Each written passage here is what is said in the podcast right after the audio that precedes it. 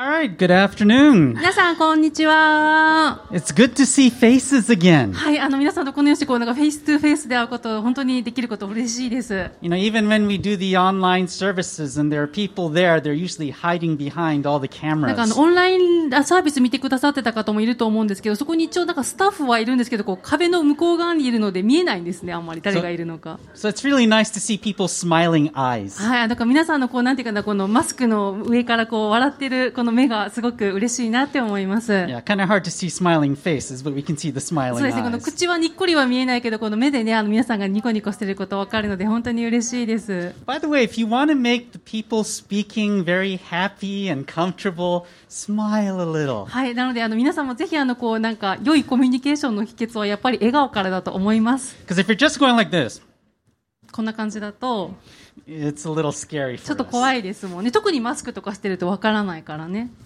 Anyway, today we're going to be looking at the book of Mark. はい。今日はですね、あの、まあ、今日はというか、今日もあの、えっと、マルコによる福音書を開いていきます。We're going to actually be jumping around through different passages in the Old Testament as well. はい。で、今日はあの、そこのマルコだけではなくて、旧約聖書も何箇所か開きます。But the main part's going to be in Mark. はい。だけど、まあ、基本的には、あの、マルコの一章のところをよく開きます。So if you have your Bibles, you might want to open up to Mark chapter 1. はい、ですので今あのお手元に聖書ある方はぜひあのマルコの福音書1章のところを開いておいてください。はい、聖書お手元になくても大丈夫です。あのスクリーンにあのその箇所が出てきます。はい、レコーディング OK ですね。はい、ではお祈りして始めましょ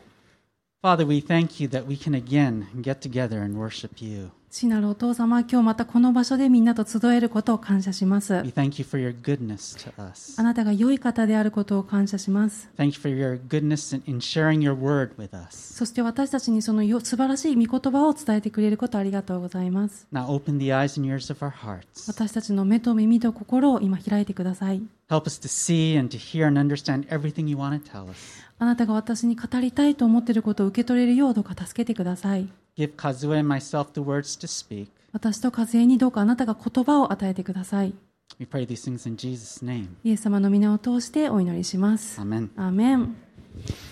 You know, it's very interesting to me how English used to be taught in Japanese schools in the past. あの、一昔前にこの英語があのどういうふうに教えられてたかっていうのをちょっと振り返ると面白いなって思うんです。So, for example, for many of you my age, probably one of the first things you learned was this is a pen. あの、僕世代の人は分かってもらえると思うんだけど、一番最初に習うのって私もそうでした。あの、This is a pen っていうのを習うんですよね。あ、うなずいてる人が、I ね。mean, of all the ridiculous things to teach, that's probably high up there. なんか他にもなんでこんなことを教えるんだろうって思うこと先生としてあるんですけども、この This is a pen はもうその最たるものです。I mean, when are you ever to say, this is the だから pen? いつ使うのっていう話ですよね。This is a pen っていつ言うのかっていう。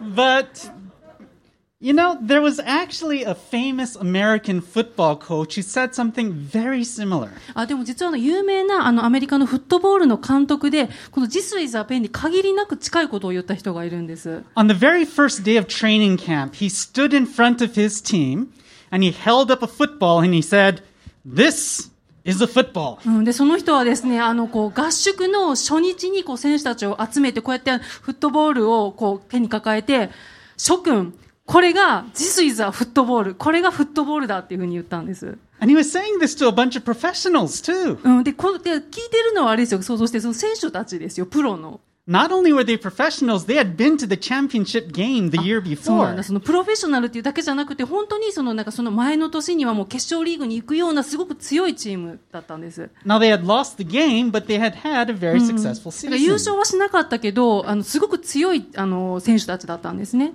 So why did this coach feel the need to say, gentlemen, this is a football? その、その選手たちに向かって、なぜその、この監督は、諸君、これが This is フットボールだっていうふうに言ったんでしょうか Well, he said it because he wanted to stress to them the importance of getting back to basics. うん。多分この監督は、この基本に戻るっていうことの大切さを訴えたかったんだと思います。You see, if our foundations are shaky in life, will never succeed. うん、っていうのは私たちの基本、つまりその土台の部分がグラグラしていたら、そのどっかでこう失敗してしまいますよね。The same is true in our Christian うん、lives. それは私たちのクリスチャンの歩みも同じことです。If our foundations are shaky, our faith will eventually うん fall. 私たちの土台があのグラグラしていたら、私たちの信仰もどこかでこうずっこけてしまいます。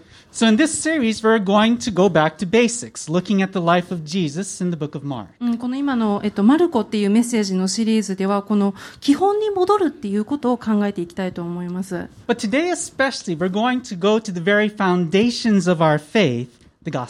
今日は特に私たちの信仰の土台である福音について見ていきたいと思います。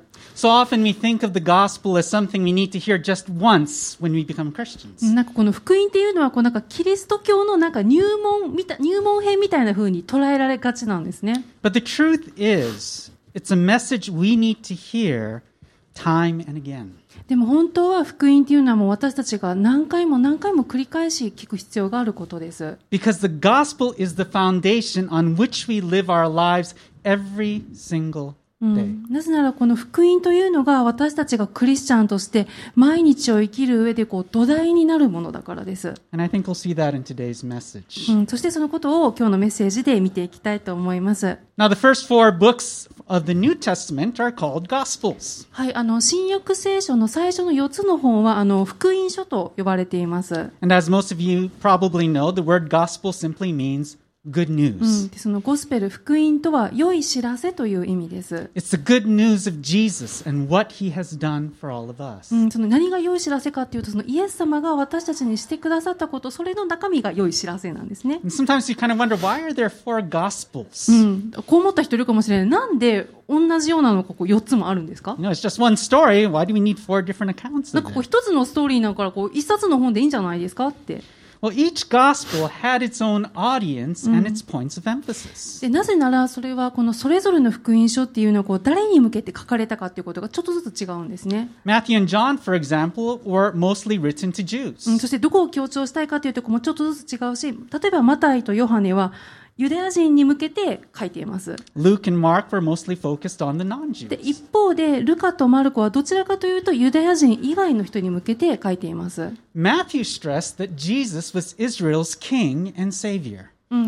マタイはこのイエス様がイスラエルの王様である、そして救い主であるということを強調しました。ルカはイエス様がイスラエルの王様、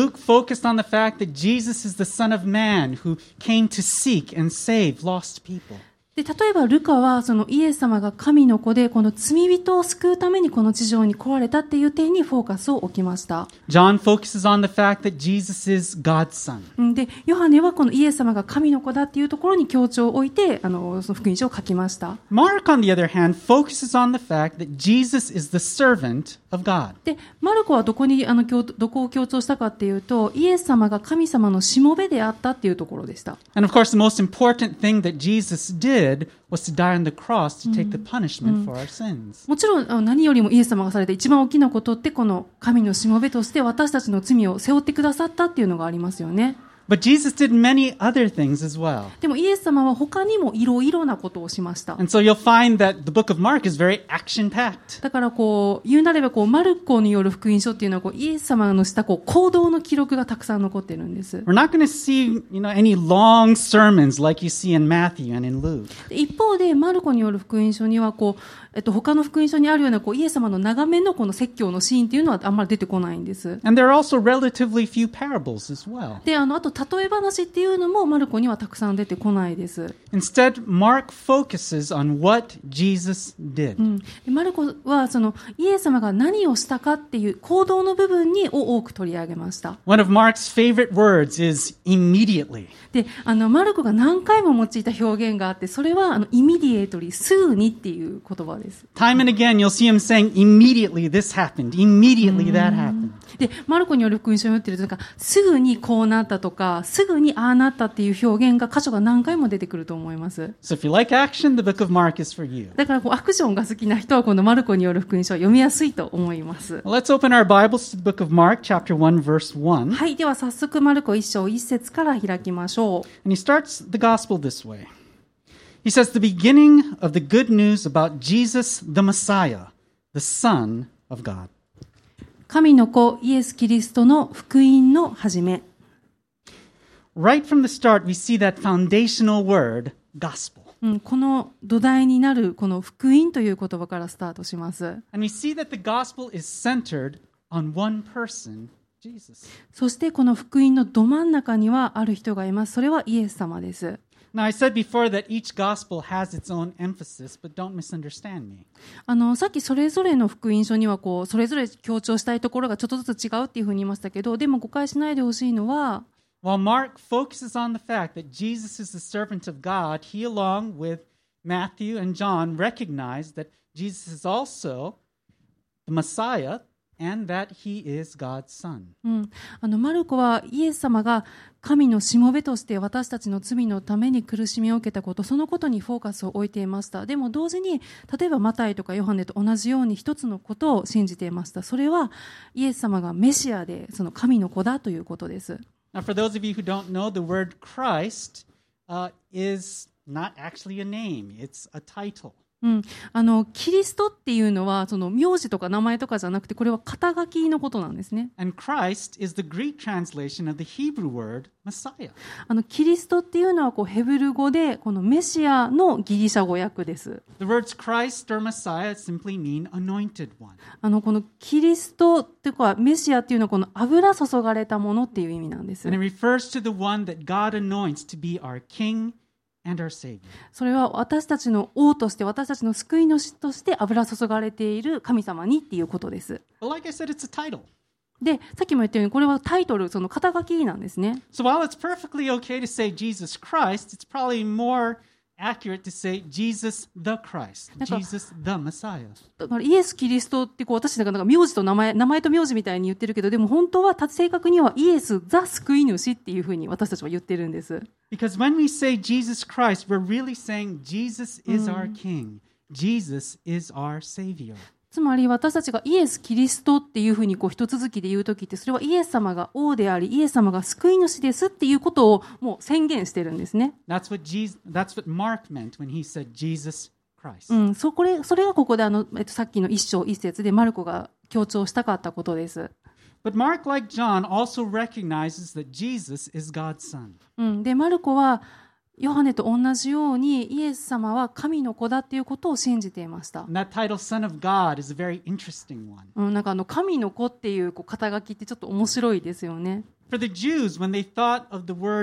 Son of God, they often thought of God's anointed king. えっと、ユダヤ人にとってはその神の子といってまず頭に浮かぶのはこの神様に指名された神様に立てられた王様のことでした。God called Solomon his son, for example. 例えば神様はあのソロモン王のことを私の子というふうに呼びました。But for the Jews, Son of God was also another way to say でもユダヤ人にとっては神の子っていうのはもう一つの意味があってそれがメシアでした。In Psalm 2, it talks about how God's anointed king, his Messiah, will one day rule all of the nations. あの詩篇の2編にはこういうことが書いてあります。神様が立てた王がそのメシアとしてそのいずれ国々を支配するということが書いてあります。And in that psalm, God calls that anointed one his son. そして、あのーえっと、油注がれたものとして神様はそのものその人を我が子として呼んでいます。But while Mark and the other gospel recognize that Jesus is God's son and that he is the Messiah, they also recognize that he is God's son in a very special and unique way. このマルコやそしてまたヨハネはイエス様は神の子だと理解していましたけどもう一つ同時にこのことも理解していました。They realize that Jesus is equal with God. それはイエス様が神様と等しい存在であるっていうことです。And so we are to honor and we are to worship Jesus as God. うんだから私たちは神様を敬うのと同じようにイエス様のことを敬うんです。So the center of the gospel is Jesus. だからこの福音とはもう本当にイエス様そのものです。He is our king, he is our savior, and he is God's son. イエス様は王様であり、イエス様は救い主であり、イエス様は神の御子です。I think one problem we have as Christians sometimes is we don't think too deeply on who Jesus is or what he's done anymore.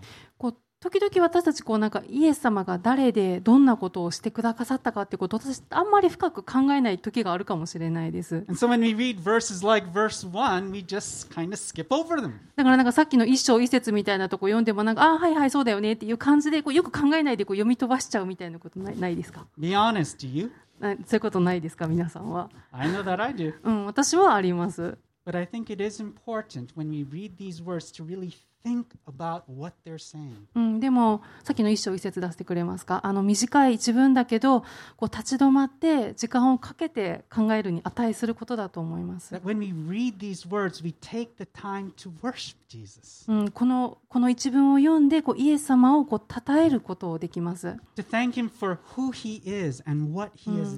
そしてイエス様がどんな方なのか、そしてイエス様が何をしてくださった方かっていうのを思い返すことができます。うん、だからこうねこういうところをこうパパッとスキップしないようにね読みたいですよね。はい、では次の2節から。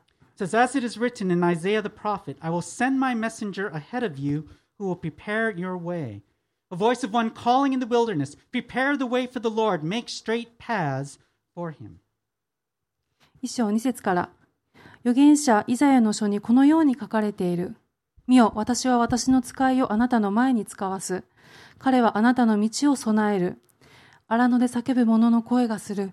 主の道を用意せよ。主の通られる道をまっすぐにせよ。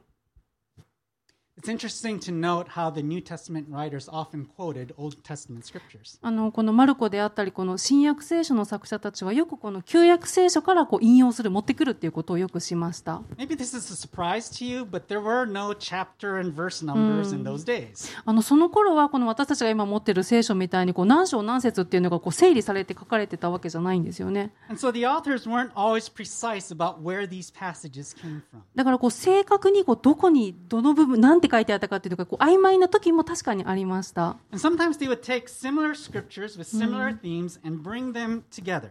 そして旧約聖書の別々の箇所に書いてあったとしてもこう似たようなテーマだったらこう一緒に引用したりっていうことをしていました。And so verse 2 really comes from Malachi, not from Isaiah. だからあの、ここではさっきマルコ、イザヤ書にこのように書かれているって書いてありましたけど、この最初の一文は、あの、マラキから来てるんです。Now, in Malachi, the Jews were back in their homeland after years of exile in Babylon. えっと、マラキっていうのは、この、えっと、ちょっと待って、I'm lost. Can you say it again? Yep. Uh, in Malachi, in the book of Malachi, the Jews were back in their homeland after being in ex- exile in Babylon. はい、あの、マラキ書っていうのは、このバビロン捕囚からもだ、えっと、戻ってきたユダヤの民たちについて書かれています。 But many of their hearts had become very hardened and very cynical against God. でもその当時、この民たちはこのバビロンからふるさとに帰ってこれたのはいいけど、彼らの多くがこうなんかこう心が硬くなっていました。Really ですので、あの、このマラキ書をね、ちょっとね、あの、今度ぜひ読んでみてほしいんですけど、You'll be amazed at the kind of things they said against God. えー神様にそんなこと言うの、そんな態度を取っちゃっていいのっていうような意味でちょっとびっくりすると思います。So God told them that He would come and He would judge evil in this world and He would bring salvation to His people. で神様は民たちにあの自分がいつかあのこの地に来ることそしてそれは一つは裁くためにでもう一つは民を救うために来るっていうことを民に言われました、But first, He promised to send them a messenger calling them to repentance. うん、でもまずはそのその前にまずはこの悔い改めを促すために使いを送りますよと言いました Malachi 3:1, it says this それがマラキ書3章1節です I will send my messenger who will prepare the way before me. うん、見よ私は私の使いを使わす彼は私の前に道を備える Now, Mark takes that verse and he changes it a little so that it's the Father speaking to Jesus. うん、マルコはこの部分をちょっと変えて神様がイエス様に語っているというふうに書きました。He says, I will send my messenger before you. He will prepare the way before you. あの2節のとこもう一回出してもらえますか？はい。えっ、と、見よ、私は私の使いをあなたの前に使わす。彼はあなたの道を備える。このあなたっていうのがイエス様のことですね。Like I said, Mark recognizes that Jesus is equal to God, and so he uses the scripture in this way. うん、さっきも言ったように、マルコはイエス様と神様を等しく、等しい存在と見ていたので、そういうふうに書き換えました。Mark then goes to his main passage, which does come from Isaiah, Isaiah chapter 40. で、3節のところは、このイザヤ書の40章からマルコは引用しています。And in Isaiah 40, God points to a messenger calling out in the wilderness, Prepare the way for the Lord. うん、そこではこう荒野で叫ぶ死者がこういうふうに言っています。主の道を用意しなさいって。I have good news for you. うん、良い知らせがありますよ。Your God is coming. で、この良い知らせ何かというと、力ある神が来られます。He's coming with power and he's going to rule. で、その方が、その力ある方、神がすべ収めます。But more than that, he's going to come as your shepherd and he's going to take care of you. 何よりもその方は羊飼いとしてあなたのことを導きます。You will see his glory. You will see his salvation. あなたはその方の栄光とあなたはその方の救いを目にしますって。That's good news. うん、とそれがあの良い知らせの内容です。I don't know about you, but it's kind of hard for me to watch the news nowadays with all that's going on in う Ukraine. ん、皆さんもそうかもしれないですけど、こう今最近のこの特にウクライナのニュースを見てると本当に胸が痛みますよね。Actually, it was kind of hard for me to watch it even before all this Ukraine う thing ん、started. でも実はそれってこの昨日今日に始まったことではないですよね。Because this world is filled with all kinds of bad う news. ん、この世界はもうずっと前からもう悪いニュースにあふれています。だからすごく嫌な気持ちになったり、怒りを感じたり、逆に落ち込んだりっていうことがあると思います。僕ももちろんそ,のそういう感情と戦う時があります。でもどうか覚えておいてください。私たちには良い知らせがあります。We have a message that is so vital in this broken world. この壊れた世界で生きるためにとっても必要なメッセージがあります。Our God is coming. それは神様が来られるということです。He is sending His Messiah, His Christ to us. その方がメシアを私たちに送ってくださるということです。The first time Jesus came, He came to die on the cross and to deal with our sin. イエス様が一度目に来られたのは私たちの罪を十字架の上であがなうためでした。But the next time He comes, He will judge all evil and He will make all things new. でも二度目に来られるのはその時はイエス様が全ての悪を裁きこの世界を全く新しいものにされます。 On that day, we will see His glory. We will see His salvation. その時に私たちは神様のイエス様の栄光とイエス様の救いを目にします。っ But how often do you actually think about that? ていうようなことを考えるのはことはどのくらいありますか How often instead do you focus on all the evil that you see in this world? むしろそういうことじゃなくてこうかこの世界で目にする悪について考えてしまう時間の方がもしかしたら長いですか It's important, especially in these times, to remember the good news that we have in Jesus. 今こんな時だからこそ私たちがイエス様の良い知らせに目を向けるっていうことはとっても大切なことです。But not only that, we need to be sure to tell the people around us about this good news that we have. そして大切なのは自分が知ってて自分のここに収めとくだけじゃなくって周りの人にも伝えなきゃです。Because people are starving for good news right now. なぜなら人は人々は良い知らせにも飢えてるからです。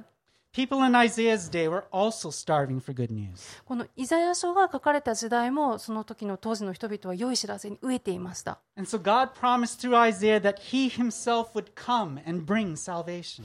神様はそしてだから預言者イザヤを通して民に約束しました。いつか救いのために来ますって。But as in Malachi, he first promised to send a messenger who would prepare the people for his coming.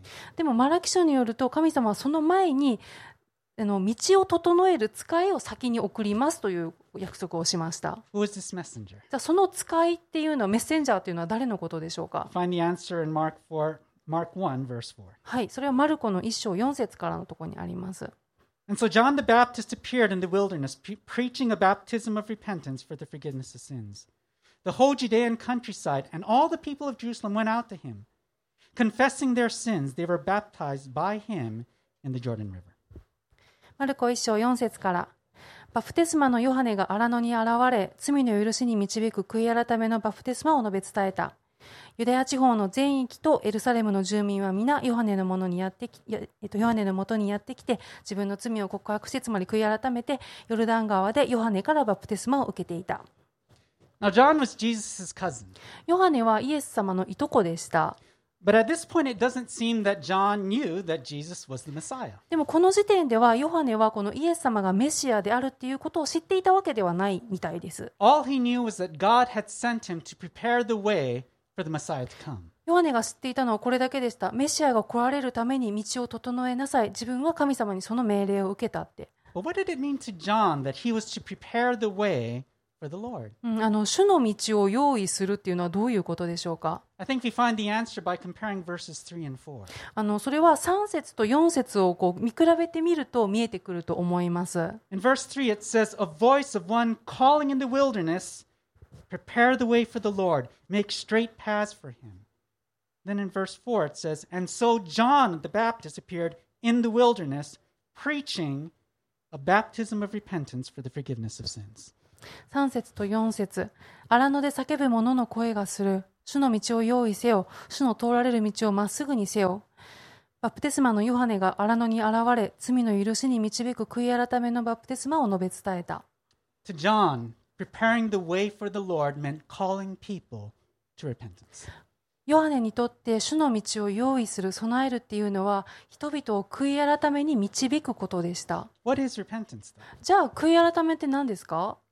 Well, let's start by talking about what it's not. うん、じゃあまず何が悔い改めではないかっていうところからスタートしたいと思います。あの悔い改めっていうのは単に、ああ、神様ごめんなさいっていうことではないんです。単に今までしていた悪いことをもうやめるっていうことだけでもありません。うん、もちろんそれはあの悔い改めの要素の大切な要素の一つです。うん、ヨハネもそういうふうに言いました。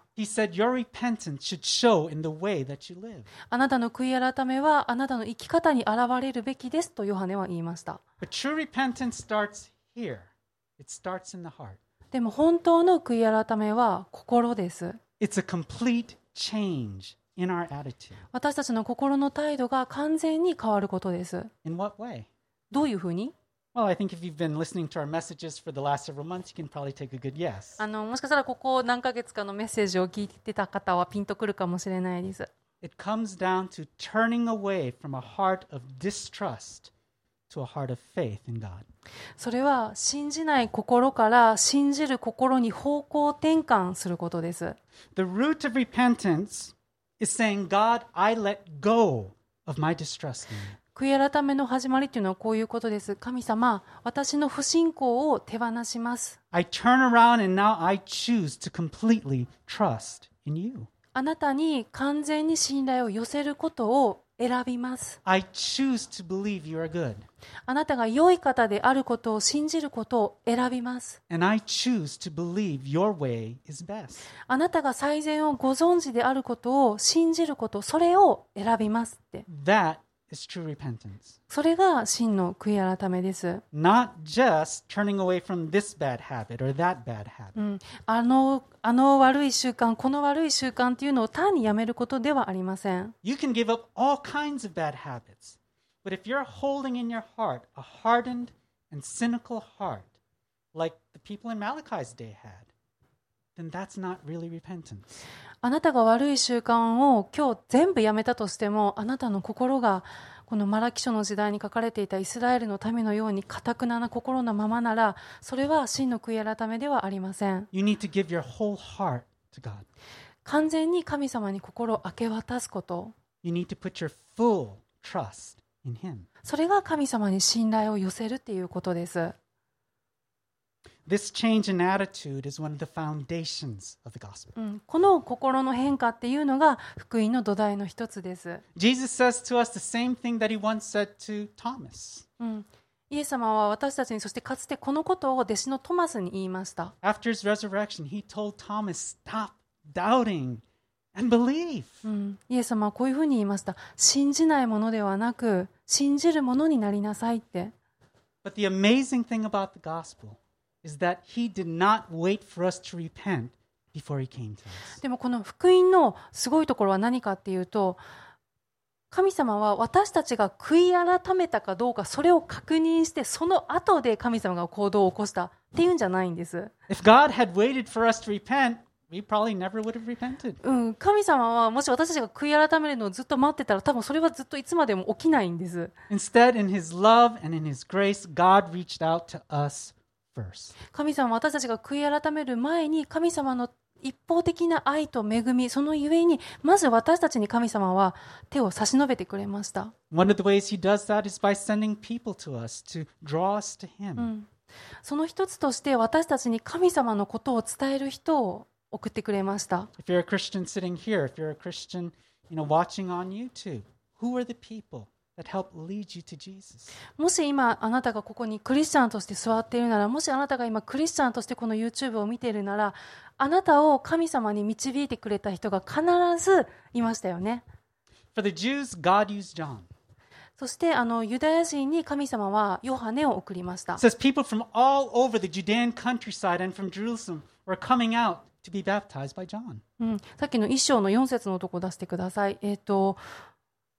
ユダヤ地方の全域とエルサレムの住民がみんなヨハネのところに集まってきて、悔い改めて洗礼を受けたっていうふうに書いてありますね。And that was a big deal あの、それって、これってすごいことなんです。because baptism was not something that Jews did in those days. 何がすごいかっていうと、この当時の洗礼っていうのは、この、えっ、と、当時の洗礼っていうのはこう、ユダヤ人にとって洗礼を受けるっていうのは普通のことではなかったんですね。It was something that non Jews did when they wanted to convert to Judaism どういうことかっていうと、つまり洗礼っていうのは、ユダヤ教徒でない人がユダヤ教徒になるために受けるものだったんです。So it took great humility for the Jews to be baptized by John. だからこう、ユダヤ人にとってこのヨハネから洗礼を受けるというのはこう、プライドを捨ててへりくだる必要があることでした。They were saying, I recognize it's not enough that I'm just an Israelite. うん、でも彼らはへりくだってこういうふうに考えました。あ、僕はそのイスラエル、ユダヤ人っていうことだけでは十分じゃないって。I realized that to belong to God's people, my heart truly needs to belong to Him. 僕が本当に神様の民になるためには僕の心が本当に神様のものである必要があるっていうふうに考えました、Do you recognize that? うん、皆さんもこれ,これどう思われますか？ここには多分ここの中には YouTube 見てる人の中にも長いこと教会に通ってるって方いらっしゃると思います。そのことがその長さがあなたが神様の子供っていうことのアイデンティティの土台になってないでしょうか？でもあなたが教会にどんだけ長く通ってるかどうかじゃない。The question is, does your heart belong to God? あなたの心がどんだけ神様に向いてるかどうかです As the old Christian saying goes, walking into a church doesn't make you a Christian any more than walking into a garage makes you a car. あのクリスチャンの昔からのことわざがあってそれは教会の建物に入っても自動的にクリスチャンになることはないそれはあなたがガレージに入っても車にならないのと同じですっていうのがあるそうです A true Christian is someone whose heart belongs to God. あの本当のクリスチャンっていうのは心が神様である人のことです.あなたはどうですか repentance. うん、それが悔い改めです、But the gospel isn't just about うん、repentance. あの福音っていうのはでも悔い改めのことだけではありません、John's message didn't stop there. うん、ヨハネは悔い改めを促しただけではありませんでした Look what he said in verse 7. 7節から、And this was his message After me comes one more powerful than I, the straps of whose sandals I am not worthy to stoop down and untie. I baptize you with water, but he will baptize you with the Holy Spirit. 一章7節ヨハネはこう述べ伝えた。私よりも力のある方が私の後に来られます。私にはかがんでその方の履物の紐を解く資格すらありません。私はあなた方に水でバプテスマを授けましたが、この方は精霊によってバプテスマをお授けになります。What was John saying? うん、ヨハネは何て言ってるんでしょうか I think he was pointing to a truth that we see in the Old Testament time and again. ヨハネは旧約聖書に書かれているある一つの真実のことを話していました。One place is in Ezekiel chapter 36. うんそれはいろんなところに書いてあるけど、一つはエゼキエル書の36章にあります。In this passage, God is talking to the Jews, and they were still in Babylon at that time, in, ex- in exile. でここではあのエゼキエル書ってどういうシーンかというと神様がこうまだ当時バビロンに捕らえられていたユダヤ人たちに向けて話しています、And in this passage, God is promising a day that He will return His people back to their land. うんでこの36章では神様がいずれこの人たちをこのイスラエルに連れ戻すということを約束しています But in the middle of that promise, look at what He says in verses 25 to 28. で今日注目したいのは25節からです I will sprinkle clean water on you, and you will be clean. I will cleanse you from all your impurities and from all your idols. I will give you a new heart and put a new spirit in you. I will remove from you your heart of stone and give you a heart of flesh. And I will put my spirit in you and move you to follow my decrees and be careful to keep my laws. You will be my people, and I will be your God. 25節から 私が清い水をあなた方の上に振りかけるその時あなた方はすべての汚れから清くなる。私はすべての偶像の汚れからあなた方を清めあなた方に新しい心を与えあなた方のうちに新しい霊を与える。私はあなた方の体から石の心を取り除きあなた方に肉の心を与える。私の霊をあなた方のうちに授けて私の掟に従って歩み私の定めを守り行うようになる。あなた方は私の民となり、私はあなた方の神となる。I think this is one of the things that John Baptist was alluding to. うん、あの、これが、ここがこのヨハネが意味していた、伝えたかったことの一つだと思います。He said, I'm baptizing you with water, calling you to repentance. うん、つまり、こう、ヨハネ、あの、は、あ僕は洗礼を授けます。だから悔い改めなさい。神の恵みによって悔い改めるものはみんな許されるから。でも僕の後に来られる方がいます。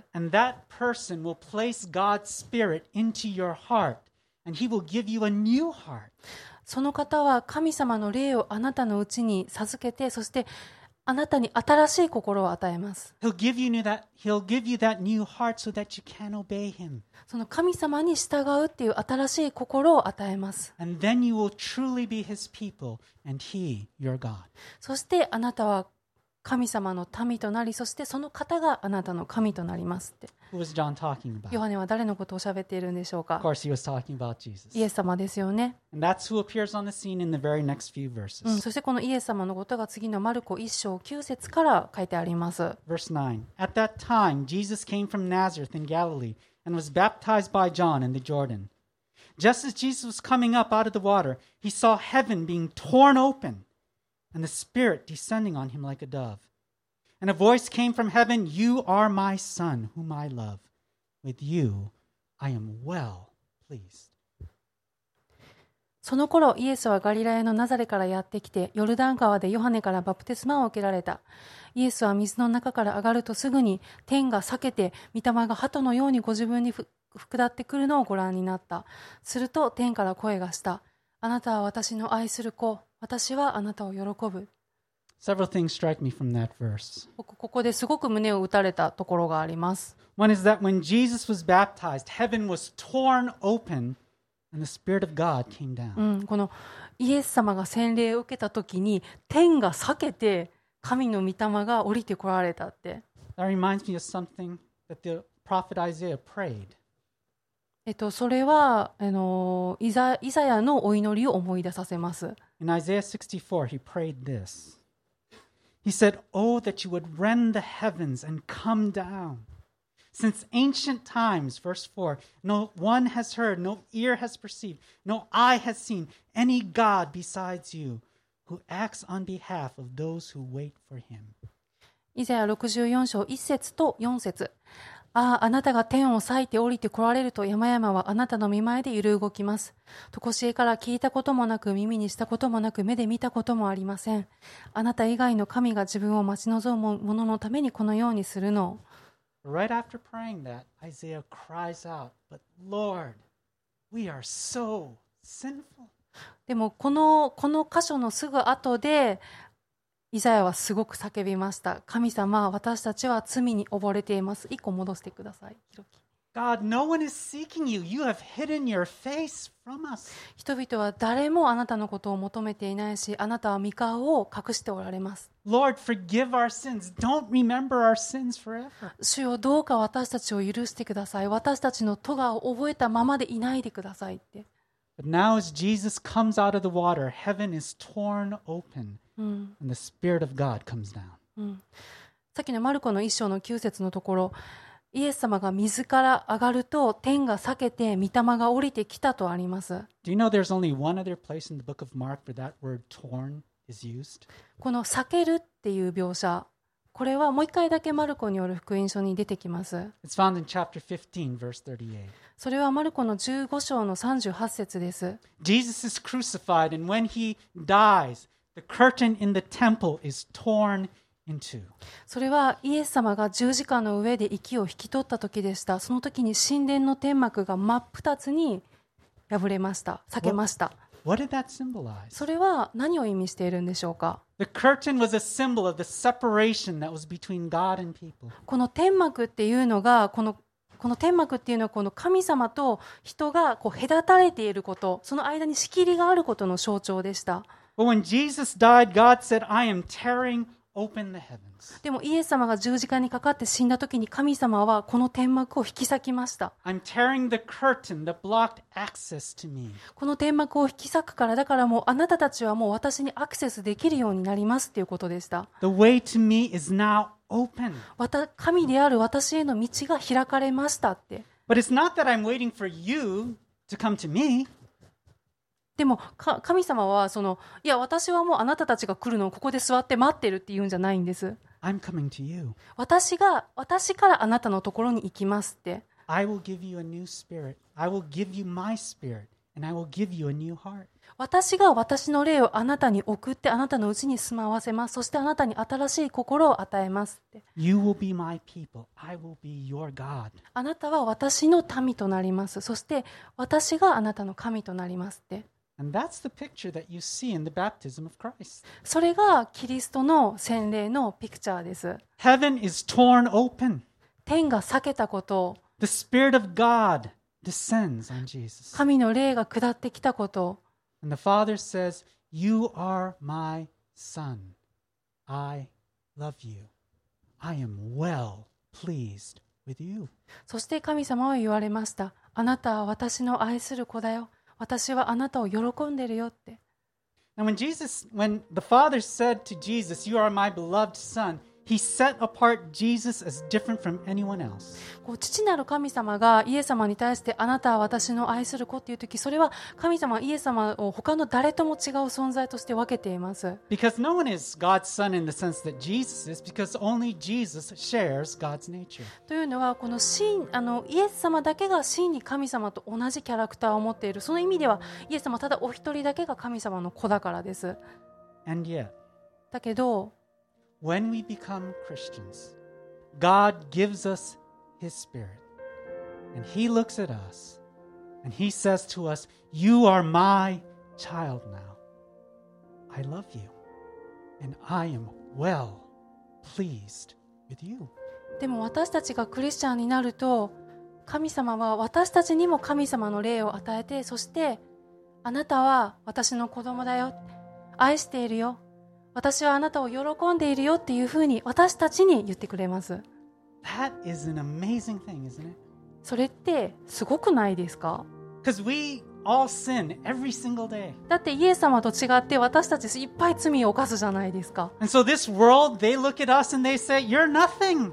You're nobody. この世界は私たちにいつもこう語りますお前には価値がないよって Maybe even your own father or mother told you that. それを自分のお父さんやお母さんの口から聞いた人もいるかもしれません。それを先生から言われた人もいるかもしれません。あなたの別れた旦那さんあなたの別れた奥さんからそれを言われた人もいるかもしれません。でも神様は私たちに手を引き裂いてくれました。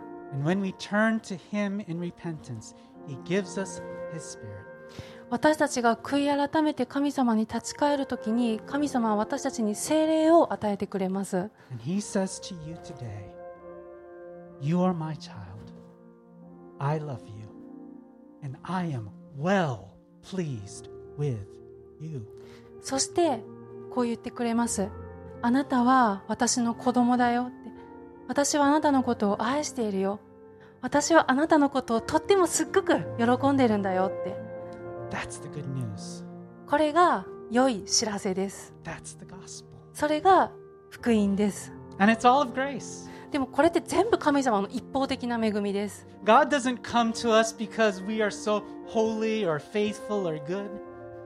神様は私たちが清くて正しくて忠実だから私たちのところに来てくれたんでしょうか？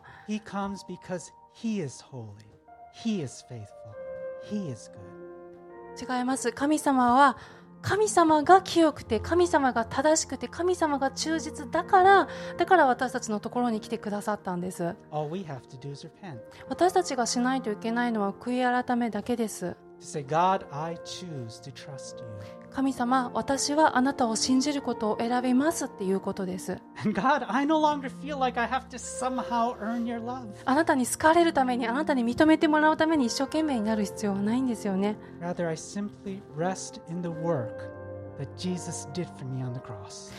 イエス様が十字架の上でしてくださったことをそのことを思ってその安息の中に入りたいと思います。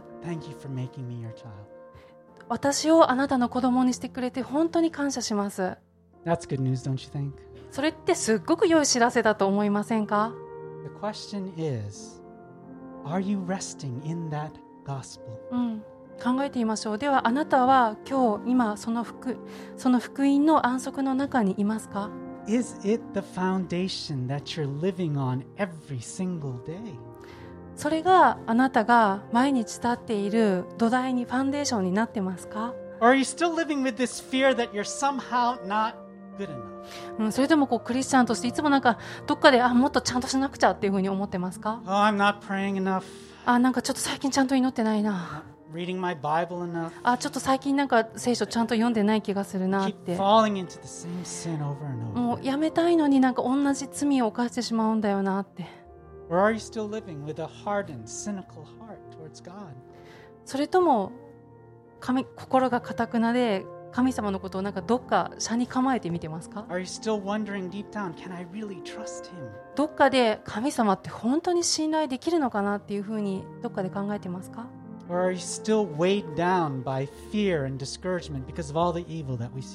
それともこの世界が壊れていることにただただ圧倒されてただただ落ち込んでますか？The gospel is the foundation of our Christian lives. 福音は私たちクリスチャンの生きる土台です Without it, our faith cannot stand.